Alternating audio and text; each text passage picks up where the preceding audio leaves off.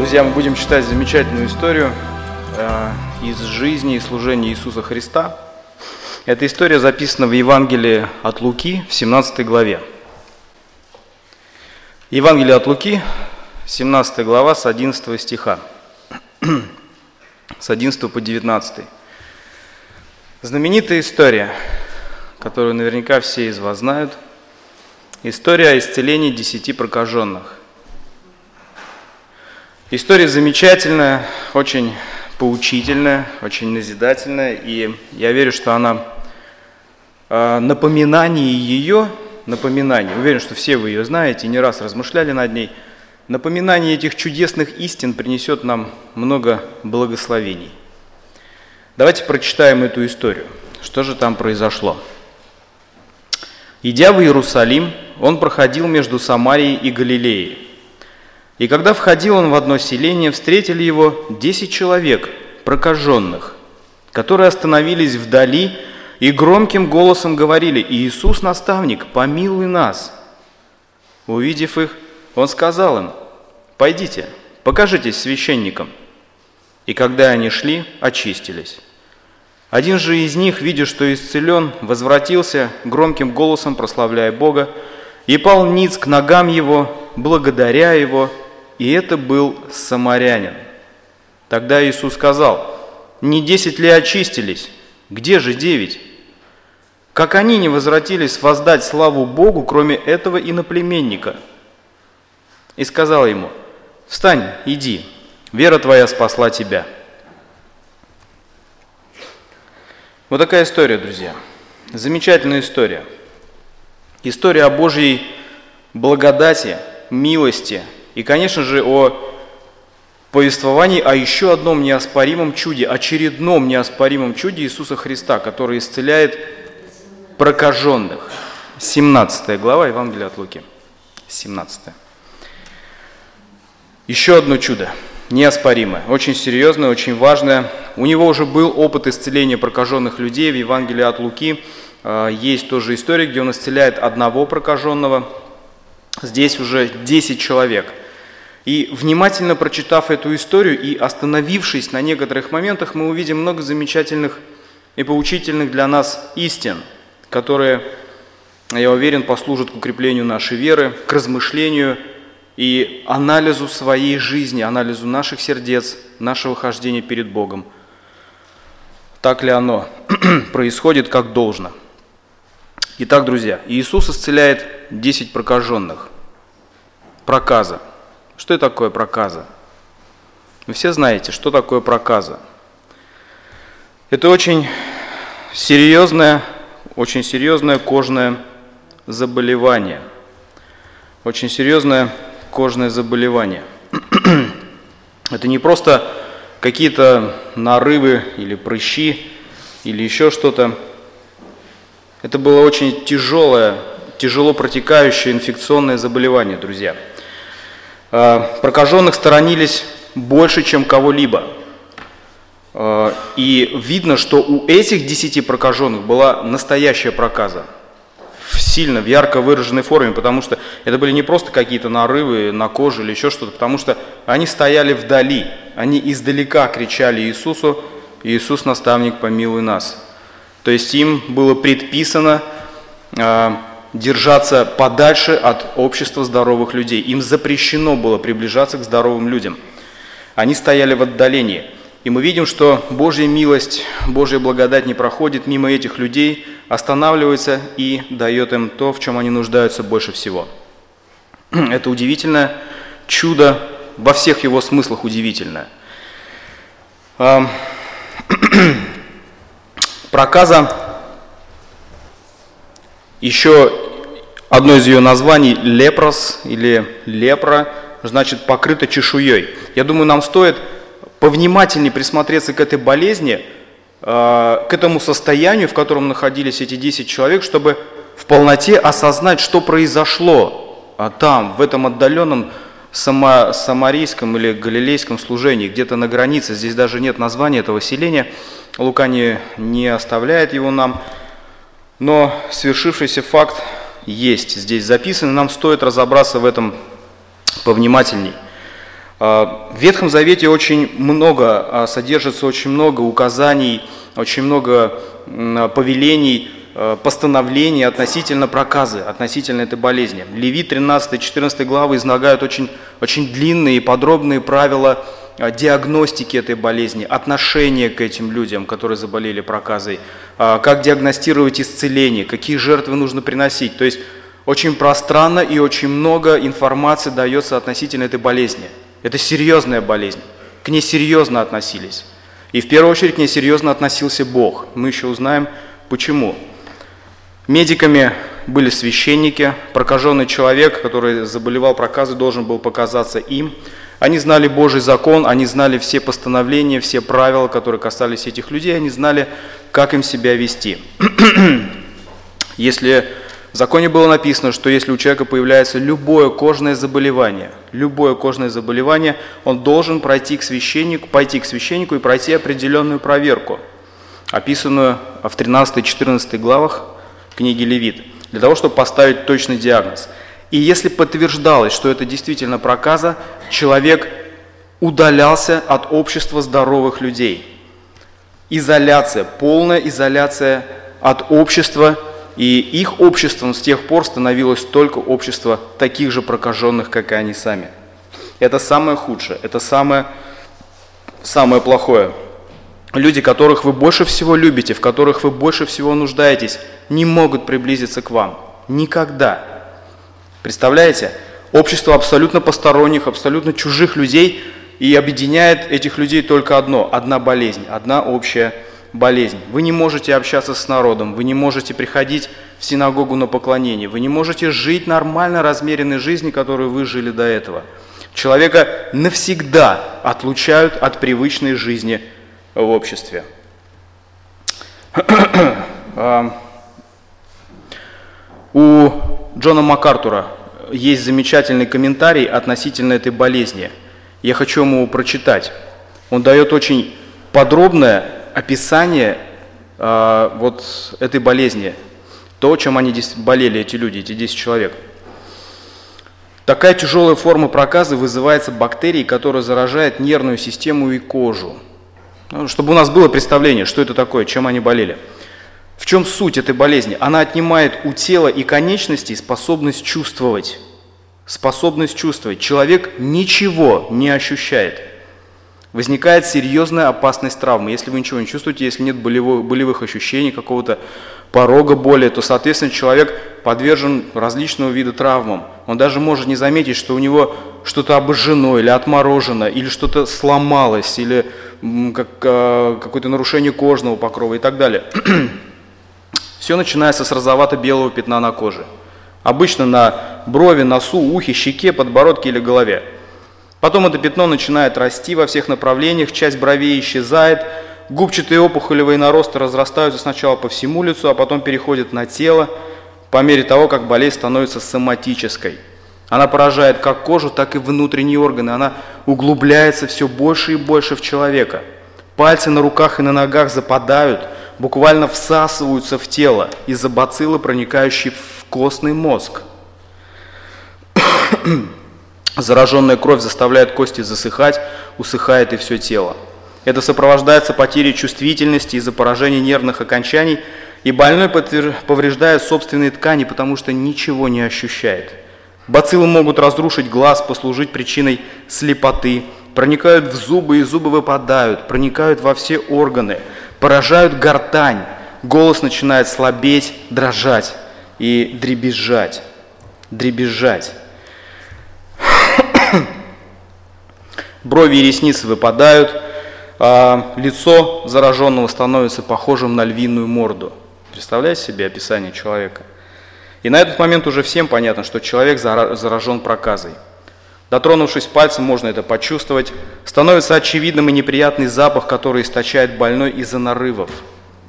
Более того, а, возбудитель заболевания часто атакует гортань, и поэтому голос становится очень слабый. Вот тот факт, то, что они кричали издали, Лука описывает этот момент, они издали кричали наставнику, вы можете представить себе, как это выглядело, как они кричали, какие это были голоса. Кто-то, может быть, скажет, что не так уж и плохо, что человек не чувствует боли. Э, большинство болезней причиняет боль, но чем это опасно? Именно вот потеря чувствительности делает эту болезнь такой тяжелой. Именно этот факт. Э, происходит онемение конечностей и происходит их разрушение, потому что нет защитной болевой системы, и люди сами разрушают собственные конечности. Пациенты в одной из клиник в Индии могли работать целый день, держа лопату с торчащим гвоздем. Их рука была в торчащем гвозде, и они этого даже не чувствовали. Тушили горящий фитиль голыми руками, ходили по битому стеклу, причем это не йоги. Да? Может быть, даже э, йоги в какой-то степени болеют проказы и могут делать все эти вещи. Это мое, моя догадка, мое мнение, друзья, не истина. Наблюдая за ними, э, врачи, доктора начали формулировать теорию о том, что э, эта болезнь в первую очередь ан анестетик, то есть обезболивающий такой эффект имеет, и потом разрушает всего человека. Если у человека порваны мышцы и сухожилия, он этого даже не заметит. Он просто будет двигаться дальше. Повседневные дела могут э, просто переламывать их руки, их ноги, э, и они этого даже не чувствуют. От нервной системы не поступает никакого предупреждения. Человек этого не чувствует и не понимает. Эта болезнь может длиться от 10 до 30 лет. И человек медленно умирал от низкого иммунитета, других болезней или инфекций.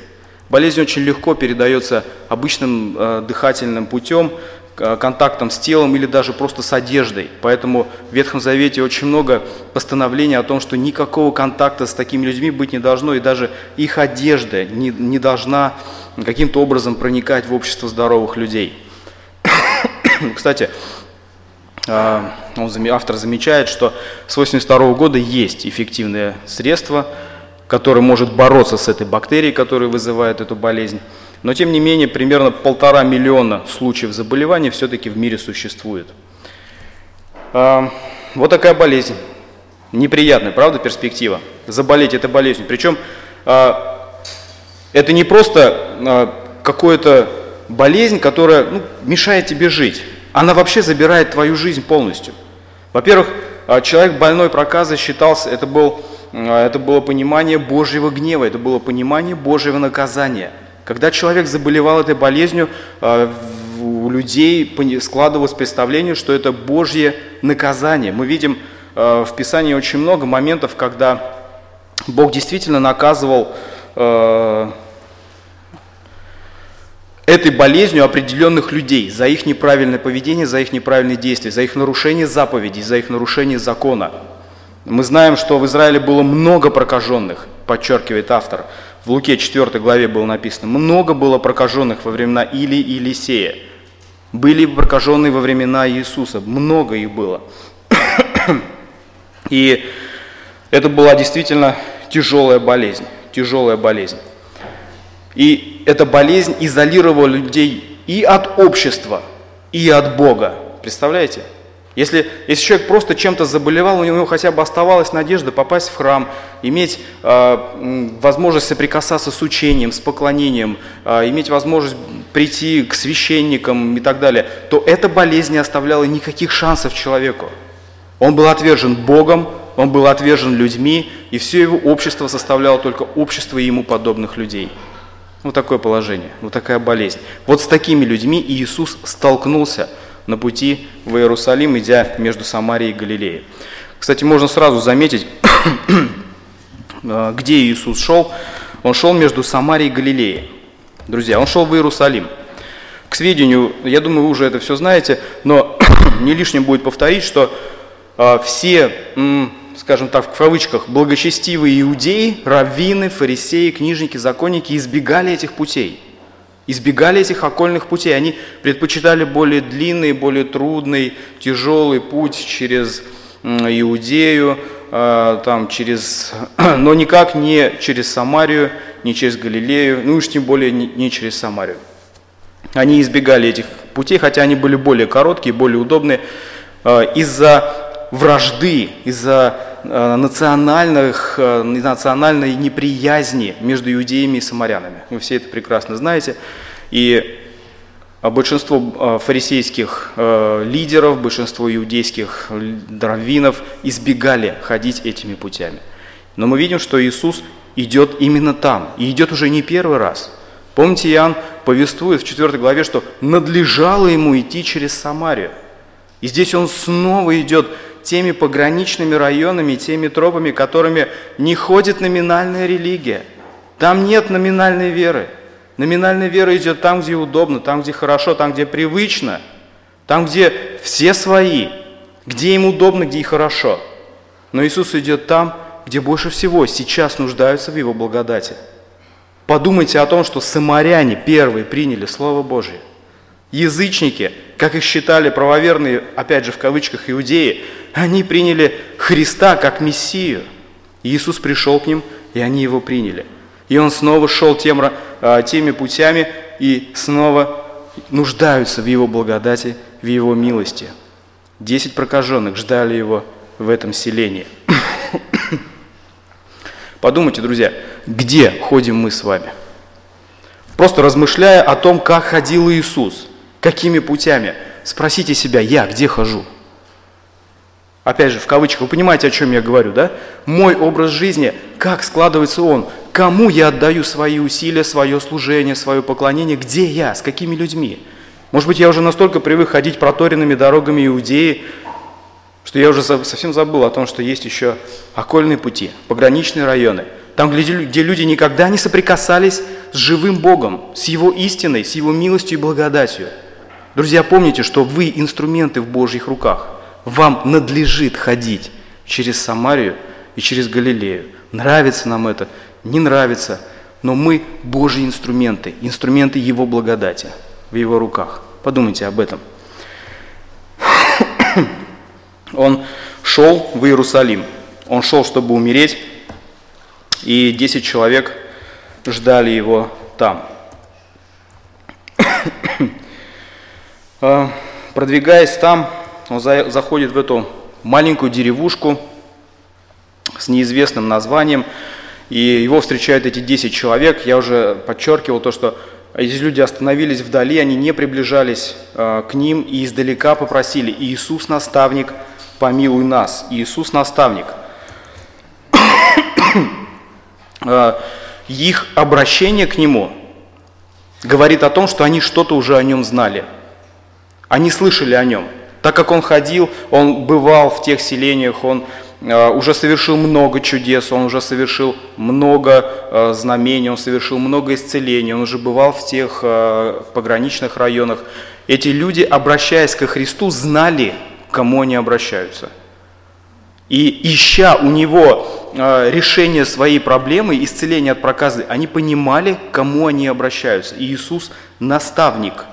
Наставник. Греческое слово «эпистатес», используется только Лукой и используется э, здесь э, так же, как к нему обращались его последователи, его ученики.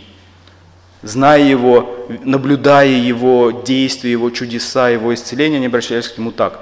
Это было очень э, слово, которое употребили эти же люди. Это было почетное слово, весомое слово. Слово, которое придает авторитет его носителю, его статусу. То есть эти люди знали его репутацию, знали его силу, знали его способности. Они просят милости у Христа. Они просят милости у Христа, и они просят его исцелить от этой болезни, а, в которой, которой они болели. И Иисус говорит им интересные слова. Подумайте об этом. Он говорит им, пойдите и покажитесь священникам прокаженным, с львиной мордой, с переломанными конечностями, с гниющим запахом, да, все, что мы, о чем выше мы читали, этим людям он говорит, пойдите покажитесь священникам. Мы уже знаем, да, что священник должен продиагностировать либо начало болезни, либо ее завершение, конец. Да? Чтобы человек действительно исцелился, он должен был провести определенные ритуалы, причем это могло длиться много дней, причем это могло повторяться несколько раз, чтобы удостовериться, убедиться, что у человека действительно все прошло, что он действительно исцелился. Но Иисус отправляет к священникам больных людей. Пойдите, покажитесь священникам. В этой истории он поступает именно так. Хотя мы знаем, что Иисус часто не требовал проявления веры, не требовал проявления каких-то действий со стороны человека. Того же Лазаря он воскресил мертвым, э, воскресил из мертвых. Э, сына вдовы из Наина, помните, маленький городок, где он воскресил сына вдовы. Мертвые вообще не могут проявить ни веру, ничего. Иисус своей силой просто сделал сверхъестественное, невозможное чудо. Здесь он говорит им, пойдите, покажитесь священникам. Они должны были проявить веру. Представляете, больной человек должен был повернуться и пойти к священнику, который должен был поставить диагноз, исцелен. Подумайте об этом. Священники должны были объявить их чистыми. И те, кто болели, они вообще не смели показываться на глаза священникам. Подумайте. А, Иисус побудил их к тому, чтобы проявить хоть какую-то веру. И эти десять проявили ее, все десять. Они все пошли к священнику. Мы не знаем, какая это была вера, мы не знаем ее качеств, но факт то, что они пошли и по дороге очистились, исцелились от этой болезни – Э, говорит о том, что они действительно все-таки поверили Христу. Они поверили Христу. И когда они шли, очистились. 14 стих. Э, еще один такой момент, над которым стоит подумать. Э, священники, священники, как они относились ко Христу? Как они относились ко Христу? Мы знаем, что они отвергали Христа как Мессию – они не принимали его как Мессию, как Сына Божьего, а, фарисеи, книжники, все, кто занимался на тот момент храмовым служением, они не принимали Иисуса Христа, хотя некоторые из них, возможно, становились тайными учениками или как-то прислушивались к его учению, а, и его чудеса были неоспоримы, то есть не вызывали никаких сомнений у кого. Но в конечном итоге в общей своей массе они отвергали Христа, отвергали Христа. И Представьте себе ситуацию. Приходят 10 человек прокаженных откуда-то из Самарии и говорят, нас исцелил Христос, и на них ничего нет. И эти священники, которые ненавидели всем сердцем Христа, должны были подтвердить факт исцеления во всеуслышание. Они не любили Христа. Но эти 10 человек, которые шли и по дороге очистились, были Э, свидетельством Его силы, Его благодати, Его милости к этим прокаженным людям. Христос не боялся э, заразиться от них, Он не боялся, что они как-то повлияют, сделают Его нечистым. Но Он повлиял на них, очистил их и повелел пойти к священникам для подтверждения этого факта. И священникам придется стать невольными и недовольными свидетелями этого исцеления – а, силы Иисуса, Его сострадания, Его милости и благодати. И так как мы э, знаем о проказе, что это было не просто заболевание, но это было э, свидетельством Божьего гнева, Божьего отвержения, священники должны были признать, что через Иисуса Бог остановил свое наказание, остановил свое проклятие в отношении этих людей. Представляете? Через Христа явилась этим людям Божья милость и благодать. И они очистились. И они должны были, должны были это признать. Если они хотели быть честными, им нужно было признать его божественную природу и верность закону. Они должны были все сделать по закону. Им пришлось стать невольными свидетелями его божественной природы, когда пришли эти прокаженные и прошли все необходимые процедуры. И было подтверждение, что они действительно исцелились. Священникам пришлось признать это публично. Признать это публично. И действительно, эти люди пошли, они поверили Христу, они пошли по Его Слову, они очистились. И здесь Лука подходит к кульминации своего рассказа. На этом история не оканчивается. Мы видим, что один из них на пути к священнику вдруг останавливается – он вдруг останавливается, разворачивается и возвращается к Иисусу Христу. Причем не просто возвращается к Нему, он, он бежит и кричит громким голосом.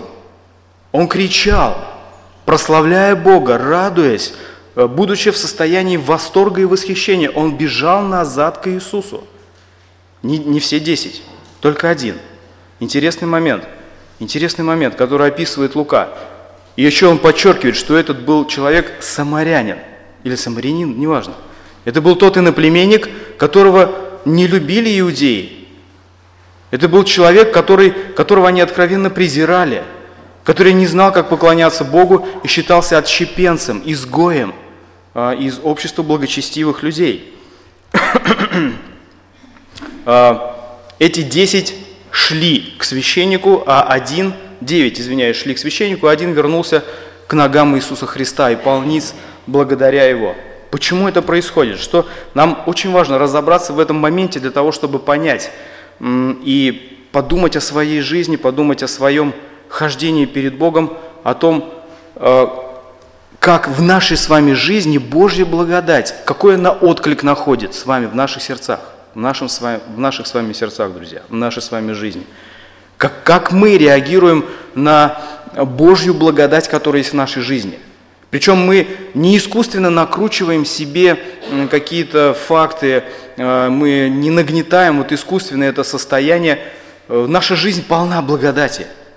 Она полна милости Божьей каждый день, с утра и до вечера, круглосуточно. Наша жизнь исполнена Божьей благодати и милости. Может быть, не в той степени, в какой она была явлена этим десяти прокаженным, но она явно есть. Она явно есть. И искусственно это нагнетать не нужно. Нужно лишь подумать, проанализировать все и понять, что происходит с нами. И тогда мы будем э, понимать и видеть эту благодать. Э, итак, этот человек, он падает ниц к ногам его, он поклоняется ему. Причем иудеи и самаряне знали, что поклоняться нужно одному только Богу. И этот человек поклоняется Христу. Поклоняется, он падает ниц и благодарит и славит Бога. Очень интересный момент. Где же другие девять? другие девять идут к священникам. Они уже очистились. Они уже очистились, и это очищение, очищение произошло. И они продолжают свой путь. Они получили от Христа то, что они хотели, то, в чем они нуждались. Им нужно было исцеление, они получили исцеление. И они рады вернуться э, к той обычной жизни, к тому обычному образу жизни, который они привыкли вести. То, в чем они нуждались больше всего. Они могли вернуться э, к любимым магазинам, они могли вернуться э, к любимым провайдерам, они могли вернуться в любимые кинотеатры, в любимые мага, э, разли, места развлечений и так далее, и так далее, и так далее. К своим родным, к своим близким, к своим друзьям. Они шли в свою жизнь. Они шли в свою жизнь, эти девять. Они были иудеи, они знали, что Бог исцелил их, но они продолжали свой путь к священнику. Их не пронзило, их, их сердца не были э, пронзенными вот пониманием и ценностью Божьей благодати, которая побудила этого самарянина вернуться к ногам Иисуса Христа. Они шли и радовались в восхищении и предвкушении того, как они вернутся в свою обычную жизнь, к которой они привыкли – в которой они очень сильно нуждались. И исцеление Христа просто послужило таким переломным моментом к тому, чтобы достичь этой цели. Они возвращались в свою жизнь, чтобы принести жертвы, чтобы поклониться Богу в храме, чтобы быть там, где Бог. Чтобы быть там, где Бог. Наверное, никто лучше э, МакАртура не прокомментировал это событие, поэтому, друзья, я вам хочу просто прочитать. Послушайте, э, он очень эмоционально и очень четко описывает этот момент. Что же делают другие девять? Они идут к священникам, возможно, думая, мы пойдем, мы очистились. Они это увидят, мы очистились, потом, потом мы пойдем в храм. Мы пойдем в храм, потому что туда обязательно нужно идти, чтобы принести жертвы, требующиеся, требующиеся при исцелении. Мы пойдем в храм, и когда придем туда, конечно, мы будем благодарны, рады и довольны. Невероятно. Когда придем в храм, то мы поклонимся Богу там, где Ему должно поклоняться, в храме. Возблагодарим Бога и прославим Бога, придя туда, где Он обитает. А знаете что? Бог не живет в том храме. Бог не заходил в этот храм уже очень-очень давно. На том храме написали «Иховод», потому что слава покинула его когда-то давным-давно – Это отступнический храм и отступническая форма религии. Поэтому Иисус говорит, наступает время, когда не на горе этой и не в Иерусалиме будете поклоняться Отцу. Истинные поклонники будут поклоняться Отцу в духе и истине, от сердца, в любом месте. Но самое главное, этот человек знал, где поклоняться Богу, где Бог действительно обитает. Он говорит о самарянине. А Бог реально обитал в Иисусе Христе. Именно в нем был истинный храм. И он возвращается в истинный Божий храм. Он признает, что там, где Божье сострадание, там и сам Бог. Там, где Божья сила, там сам Бог. Там, где Божья благодать, там сам Бог. Там Иисус, и поэтому там сам Бог. Иисус – истинный храм. Бог не обитает в Иерусалиме, Он обитает в Иисусе. И Он это знает. Он также знает, что Бог предлагает не просто физическое исцеление. Это не самый главный жизненный вопрос для этого самарянина, это лишь временная деталь. Он возвращается не только, чтобы поблагодарить за исцеление, он возвращается, чтобы найти то, в чем действительно нуждается его душа, в спасении. Откуда я это знаю, спрашивает он, а потому что именно это дает ему Иисус. С иудейской точки зрения, человек, который меньше всего заслуживает спасения, изгой, и наплеменник возвращается к ногам Иисуса Христа, исполненный не просто признательности, не просто благодарности, а человек, который приходит с поклонением. Он понимает, он по достоинству оценил, что с ним произошло – что его не просто сейчас вернули к нормальному образу жизни. Он ощутил на себе, в своем сердце действие Божьей милости, Божьей благодати, и он падает ниц, преклоняясь перед Иисусом Христом, и находит истинного Бога, и находит истинный храм. Те девять тоже идут в храм. Они думают, они думают в своих сердцах, что сейчас они все сделают по закону, и все будет правильно, и все будет хорошо. Но там Бога нет.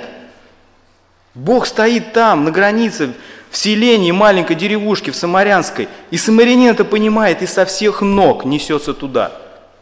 Как часто, друзья, когда последний раз вы испытывали это состояние? Когда в ваших сердцах последний раз был отклик, подобный отклик на Божью благодать, на Его милость, каждодневную милость к вам – когда последний раз мы падали ниц к ногам Христа, преклоняясь Ему не в храме, не туда, где шли те девять.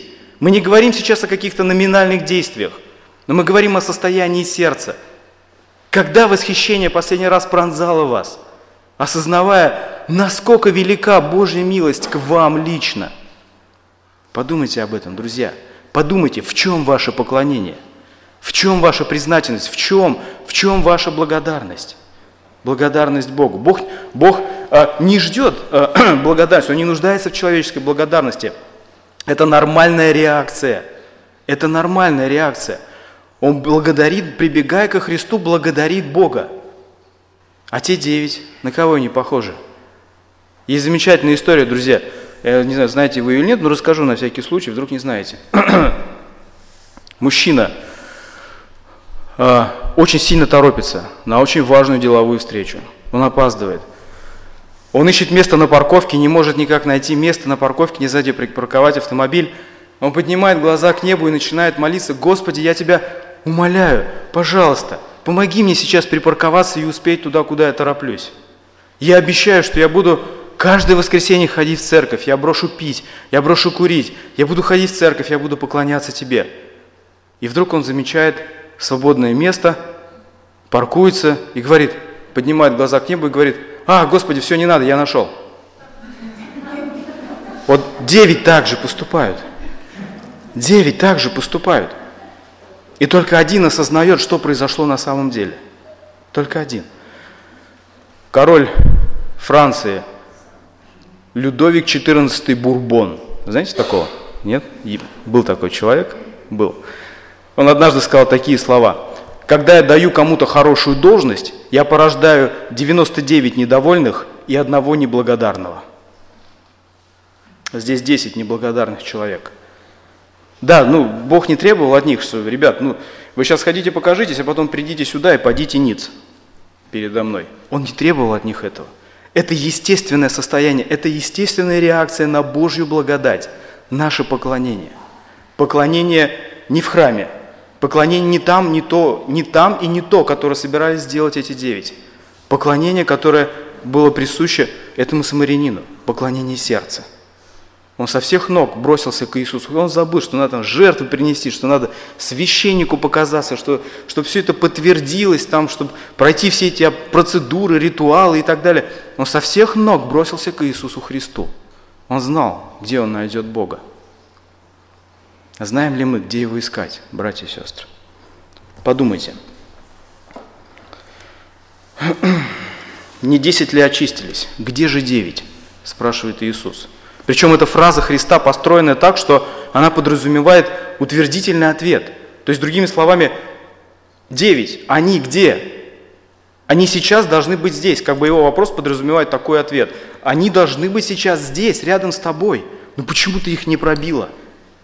Почему ты их не коснулась? Почему ты их... Хотя они были иудеи. А мы не были... Это было олицетворение иудея. Во всей красе. Бог наш должник по обетованию. Он должен нам, Он должен нам землю, Он должен нам благословение, Он должен нам все, все, все, что Он обещал патриархам, Он должен заботиться о нас. Вот сейчас ты Иисус это сделал, все классно, молодец, спасибо, мы возвращаемся в свою жизнь. Иисус это просто этап, это просто толчок к тому, чтобы вернуться к тому, в чем пребывало их сердце, в чем пребывает наше с вами сердце. Не идем ли мы сегодня за этими девятью, друзья? Не идем ли?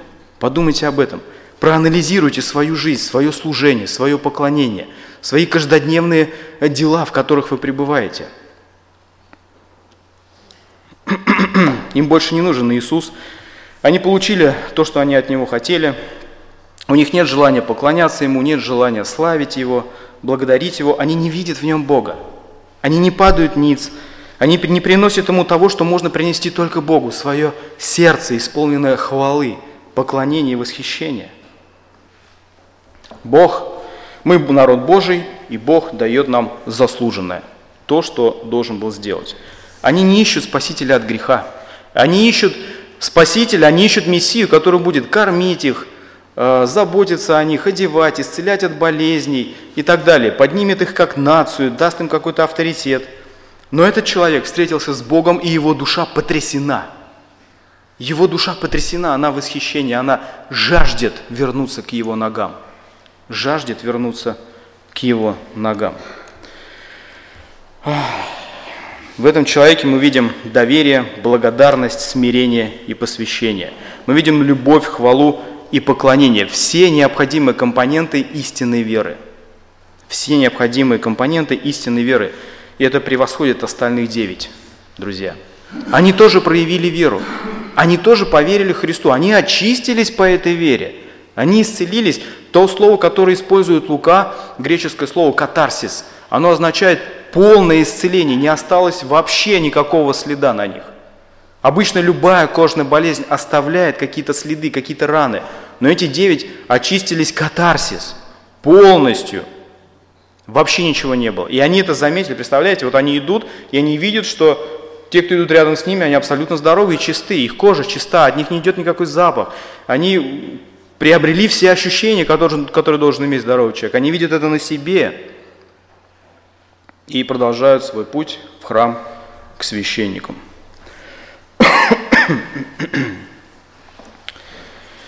Итак, друзья, здесь в этой истории очень много поучительного и назидательного для нас.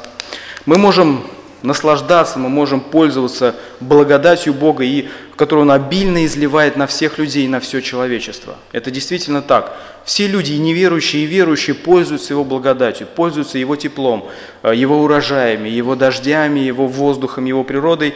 Э, Бог посылает радость в сердце, Бог посылает исцеление, как мы видим в случае с этими девятью э, людьми. И Он благ и добр ко всем людям – можно получить благословение и благодать от Бога вот таким а, ну, земным образом. Вот. Но при всем этом можно уйти прямо в ад. Так и не познав Иисуса Христа как Спасителя, не увидев в Нем Бога и не упав ниц перед Ним в восхищении и преклонении. И Иисус исцеляет тела этих девятерых человек исцеляет душу и тело одного десятого, иноплеменника, самарянина, который наверняка был заранее в аутсайдерах, он не был в лидерах. Человек, от которого ничего не ожидали, ничего не знали, ничего не ждали, что он проявит какую-то глубину поклонения. Именно он был пронзен благодатью Христа. Именно он вернулся с поклонением к его ногам. Последуем его примеру, друзья. Давайте помолимся. Господь наш, Иисус Христос, мы видим и читаем эту историю, мы видим этих 10, 10 прокаженных, которых Ты исцелил, и мы снова и снова преклоняемся перед Тобой, осознавая всю степень, всю глубину Твоей любви к падшим грешникам, отверженным грешникам, отверженным Богом и обществом – и мы когда-то были в этом состоянии. И когда-то Ты прошел через нашу Самарию, через нашу Галилею и не погнушался остановиться и исцелить нас. Сегодня наши сердца в преклонении перед Тобой. Ты это совершил, Господи. Прими от нас поклонение, хвалу, благодарность. Мы падаем ниц к Твоим ногам, Господи, в наших сердцах. Мы любим Тебя, и мы, Господи, очень хотим быть в подобном состоянии постоянно. Помоги нам в этом. Пусть Твое Слово живет в нас. Пусть Твоя благодать будет каждый день ощущаема нами, осознаваема, понимаема, и чтобы она была по достоинству нами оценена. Дай нам пасть перед Тобой, Господи, и быть живыми свидетелями Твоей милости и Твоей благодати. Прославься в нашей жизни во имя Иисуса Христа. Аминь.